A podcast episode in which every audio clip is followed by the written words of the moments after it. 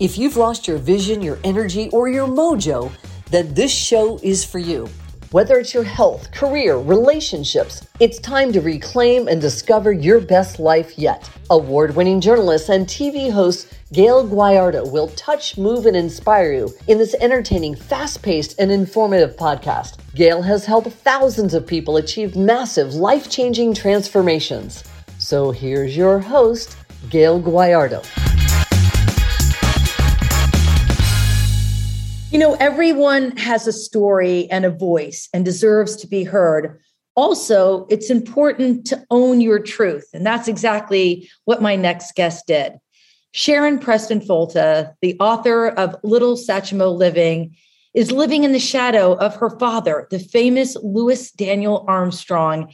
And we're just so excited to have Sharon joining us now. Sharon, thank you so much for joining the Bloom Bonus podcast. Oh, thank you. Uh, it was my pleasure being your guest and looking forward to our conversation now.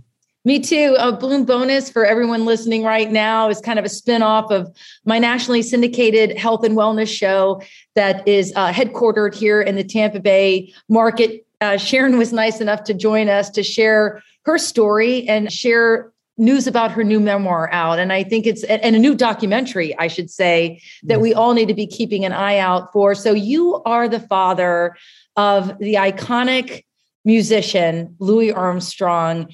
And so tell me a little bit about your dad and your life together because i know even though you were his secret daughter you still had a very close relationship with him. I really did. And you know from the time i was a toddler i understood and knew who my father was. I was just really proud every time he came on TV. My cousins lived around us, and we would gather around the TV and watch him. And he would come and visit us when we lived wherever we lived, first in Harlem and then in New Jersey. And my cousins would come up. He would bring us a socks full of full of coins from his travels, spend a little time with the kids, a little time with me, mainly with my mother but everybody got to see him and share in him. And my mother and I traveled with him in the summers when I was really little, and he visited us as often as possible. So, the, seeing him on TV, getting his letters, having him visit us, we were completely wrapped in his life, and he was proud to have me as his daughter, to be a father. And he actually, I know he did the best he could. My mother did the best they could. But their circumstances were that he was married and he and my mother began their relationship outside of his fourth marriage. So everything about my mother and I had to be kept private for many reasons. My mother felt that he was going to, and he told her he was going to get a divorce, but that never happened. So for years, you know, he supported us, we were with him. But as things went on, you know, their relationship just became harder to exist in the form that it was in. But I always knew that my father loved me. I knew that my mother loved me. When I was really young, it was easy to just accept things as they were. As I got older, I had more questions and I wanted to know why he wasn't with us. And then eventually I learned that he was married and had a family, you know, or wife outside of mom and I. You know, it's interesting because, you know, the name of this podcast is, you know, your story, your health, your best life. And, you know, and health can be anything. It can be, you know, your spiritual health, your mental health, your physical health. And and I think by you sharing your story, and this is something that you and I talked about on Bloom, you know, first through your memoir, it resonates with a lot of people because you know it might not have had the same exact dynamics as what your father louis armstrong had. Right. but still there are a lot of people out there where it's not you know the 1960s sitcom perfect you know family image. I mean that's the minority. The majority of us have had you know cracks in our veneer and you know and a journey. And so i think what's so beautiful about what you're doing is that you're sharing a very intimate part of your life and it's going to be something that helps other people kind of you know see life through maybe a different lens absolutely because mainly i'm letting people know you know, we were a family. It wasn't the prettiest of families, but we did love each other. And I'm letting people know just accept what you have and be honest with it. And this way, it takes you from being ashamed of yourself and ashamed of the circumstances because we're all human. And you come to the place of where you realize whatever they did, they did the best they could with what they had and from where they came from. Now it's on me to do the best I can. And I've decided that the best thing for me was to tell my life story just as it was so that other people can see no, it happens to, you know, the most famous people. Family is family. And you're right. And this way, people will look and people have already told me, Gayle, that me telling my story has helped them find their voice. Yeah. And I'm sure it helps them not feel alone you know, because I mean, even, and I don't know if I've ever really shared this, but, or I don't openly talk about it a lot. You know, my oldest daughters come from my first marriage and they joined a blended family. You know, my husband and I got married. Now it's almost 20 years, and he raised them as his own and loved them as his daughters since they were, you know, three and four years old. And he took that on, not knowing if we would be able to have children together. You know, we did. We have, you know, two daughters. Now I have four daughters, and we all look alike and we all are always together under the same roof. And, you know, we all get along really well. But at the end of the day, you know there are dynamics there that are different you know it, it's different for the first two daughters than it is for the second two daughters i mean family dynamics change and it makes you feel certain ways and no matter how hard and i i really commend you for saying that your mother you know she did the best that she could do but yeah. sometimes even with a well-intended parent doing the very best that they can do you know it doesn't mean that that left the child completely whole.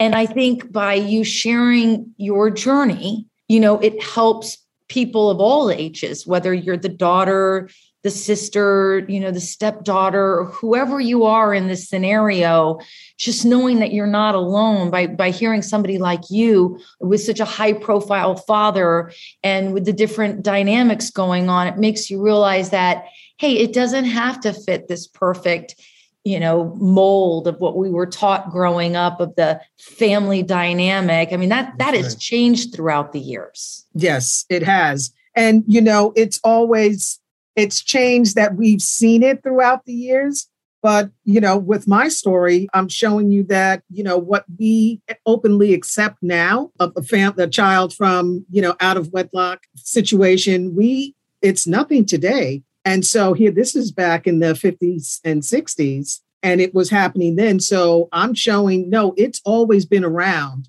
Right. And now it's just, you know, and there's no shame around it. It's so crazy that you said that because the right after I interviewed you, I was so excited that you came on Bloom. And my husband and I, we take a walk every night after dinner together just to kind of unpack the day. And I was telling him all about you. And I was kind of explaining to him, you know, because my grandfather and my grandmother's from Louisiana, and my grandfather went to school in uh, Louisiana too, in New Orleans. And of course, we were all huge fans growing up. You know how it spans the generations of Louis Armstrong. And I was telling yeah. him that I had this opportunity to meet you. And I, I was explaining to him that, like, yeah, this happened today people might gossip about it for a hot minute, but then, you know, it's on to the next story and on to the next story. But not only was it probably more hush hush back in the day, but your dad was in the spotlight. And I'm sure he had handlers and people that managed oh. him that, you know, all they wanted to focus on is what was good and uh, perfect and, you know, didn't want to hear about maybe what was going on in his personal life and what was accepted and what wasn't accepted. And to your point, for him, it was having a, a whole other family. And for other people it might be a different story or you know a different something that they can't talk about like maybe you know their sexuality or yes. or anything. I mean this really your memoirs and your story uh, it might not it can apply to so many different scenarios. Yes absolutely. And you know when you brought up the point that he had handlers my goodness you know he was managed, every inch of him was managed to the point where the checks for mom and I came through his booking office. So it, it, we were a part of his business dealings in, in that sense. And they made sure because it, they used to come directly from his wife. So not only did everybody know, but his office needed to participate mm-hmm. in keeping us, you know, keeping him happy, which was keeping us happy. And, and so everything was handled. So, you know, it is a different day. And, you know, people need to kind of own their narrative. And, and I'll tell you, when I was writing the book, it really wasn't easy because I had certain things in my head. In the beginning, I really felt that it was my father's wife that kept us from being together. But as I just sat down and just reviewed the, our lives together, took the letters that my mother had saved from my father, went through those letters that he wrote to her and I, and letters that he wrote and audio messages that he sent to us. And just, you know, with laid out the memoir with quotes from those letters. I realized that it was everyone had made a decision to keep it this way. There was no one person. All the adults decided that this was the best way to do it. And my father repeatedly said, "Is my material comforts are taken care of." You know, so to him, everything was great. I had a home. You know, I had a nice middle class life. So in his mind, he had done, you know, what more more than many people do. So you know, it's just an opportunity to really, you know, come and just say, okay, this is what it was. Mm-hmm. And I would take moments, reflect, put it together, and then move forward. So it took me a while. It took me about three years to actually put the book together. Yeah, I was going to say, like, how did that make you feel? Because i still kind of go back and i still try to think about as you talk and i'm sure this is all all people as they read your memoir or, you know i want to talk about the documentary coming out soon. You know as you listen I, I listen i keep thinking about you know my daughters like maybe you know they maybe they feel the older ones and they've even expressed it sometimes that it would have been better for them if they felt like they both came from two a couple like if they could just be like my younger daughters where it was two parents that loved each other deeply and two parents that you know didn't have issues or didn't have problems in the beginning. You know they were too young to really understand but mm-hmm. as they grew older, they were like, you know, so even though we tried to keep that nuclear family as a whole, it didn't mean that in their mind, like it goes back to doing the best that you can do. It still doesn't negate the fact that you as a child, right. you as a human, as a teenager, as you got older and older, you still had your own personal experience with this that you needed to release. And that is what you did through the memoir. And so after you did that, was it cathartic? Did it help you kind of like express yourself and and find your truth because i think that's what we're all trying to do right now is find our truth and and talk about the things that maybe weren't perfect in our past but if we can accept them and we can move forward we can live a more whole and better life absolutely was cathartic and it continues to be cathartic because I'm living in it now. You know, my narrative has completely shifted and I'm speaking of it openly. It's I'm not whispering it anymore. So now, you know, I have the opportunity to share in my father's legacy as people come to me and they tell me about how my father has influenced them, how they enjoy him, how what a fan they are, or they come just to tell me to thank me for speaking, you know, about that. And for me, it has given me the peace because I really know that I wasn't at fault. And my parents, you know, did not validate my emotional, what it was like for me. That, mm-hmm. that was definitely not considered. But I've taken well, I was just going to say that's another yeah. thing that's changed over the years because yeah back in the 50s and the 60s, it is what it is. And yes. nobody really cared what the kid thought, to be honest with you. You know, for me as a parent, you know, I will now therapy is more, you know, accepted. You know, now it's like I will t- sit with my kids and I will talk to them and I will own as an adult whatever role that I played and I let them talk to me and I talk to them back where I'm coming from. And that in itself is healing. But because of the era that you grew up in and that I grew up with. I'm a 55 year old woman. I, you know, was born in the 60s. And, you know, if I had an issue or a problem or things weren't going and my parents were arguing and I didn't like the dynamics of the family, it was like, suck it up, buttercup. But that, but you know, but that's not that left me with a lot of things to, you know, a lot of luggage to deal with down the road that I had to deal with later in life.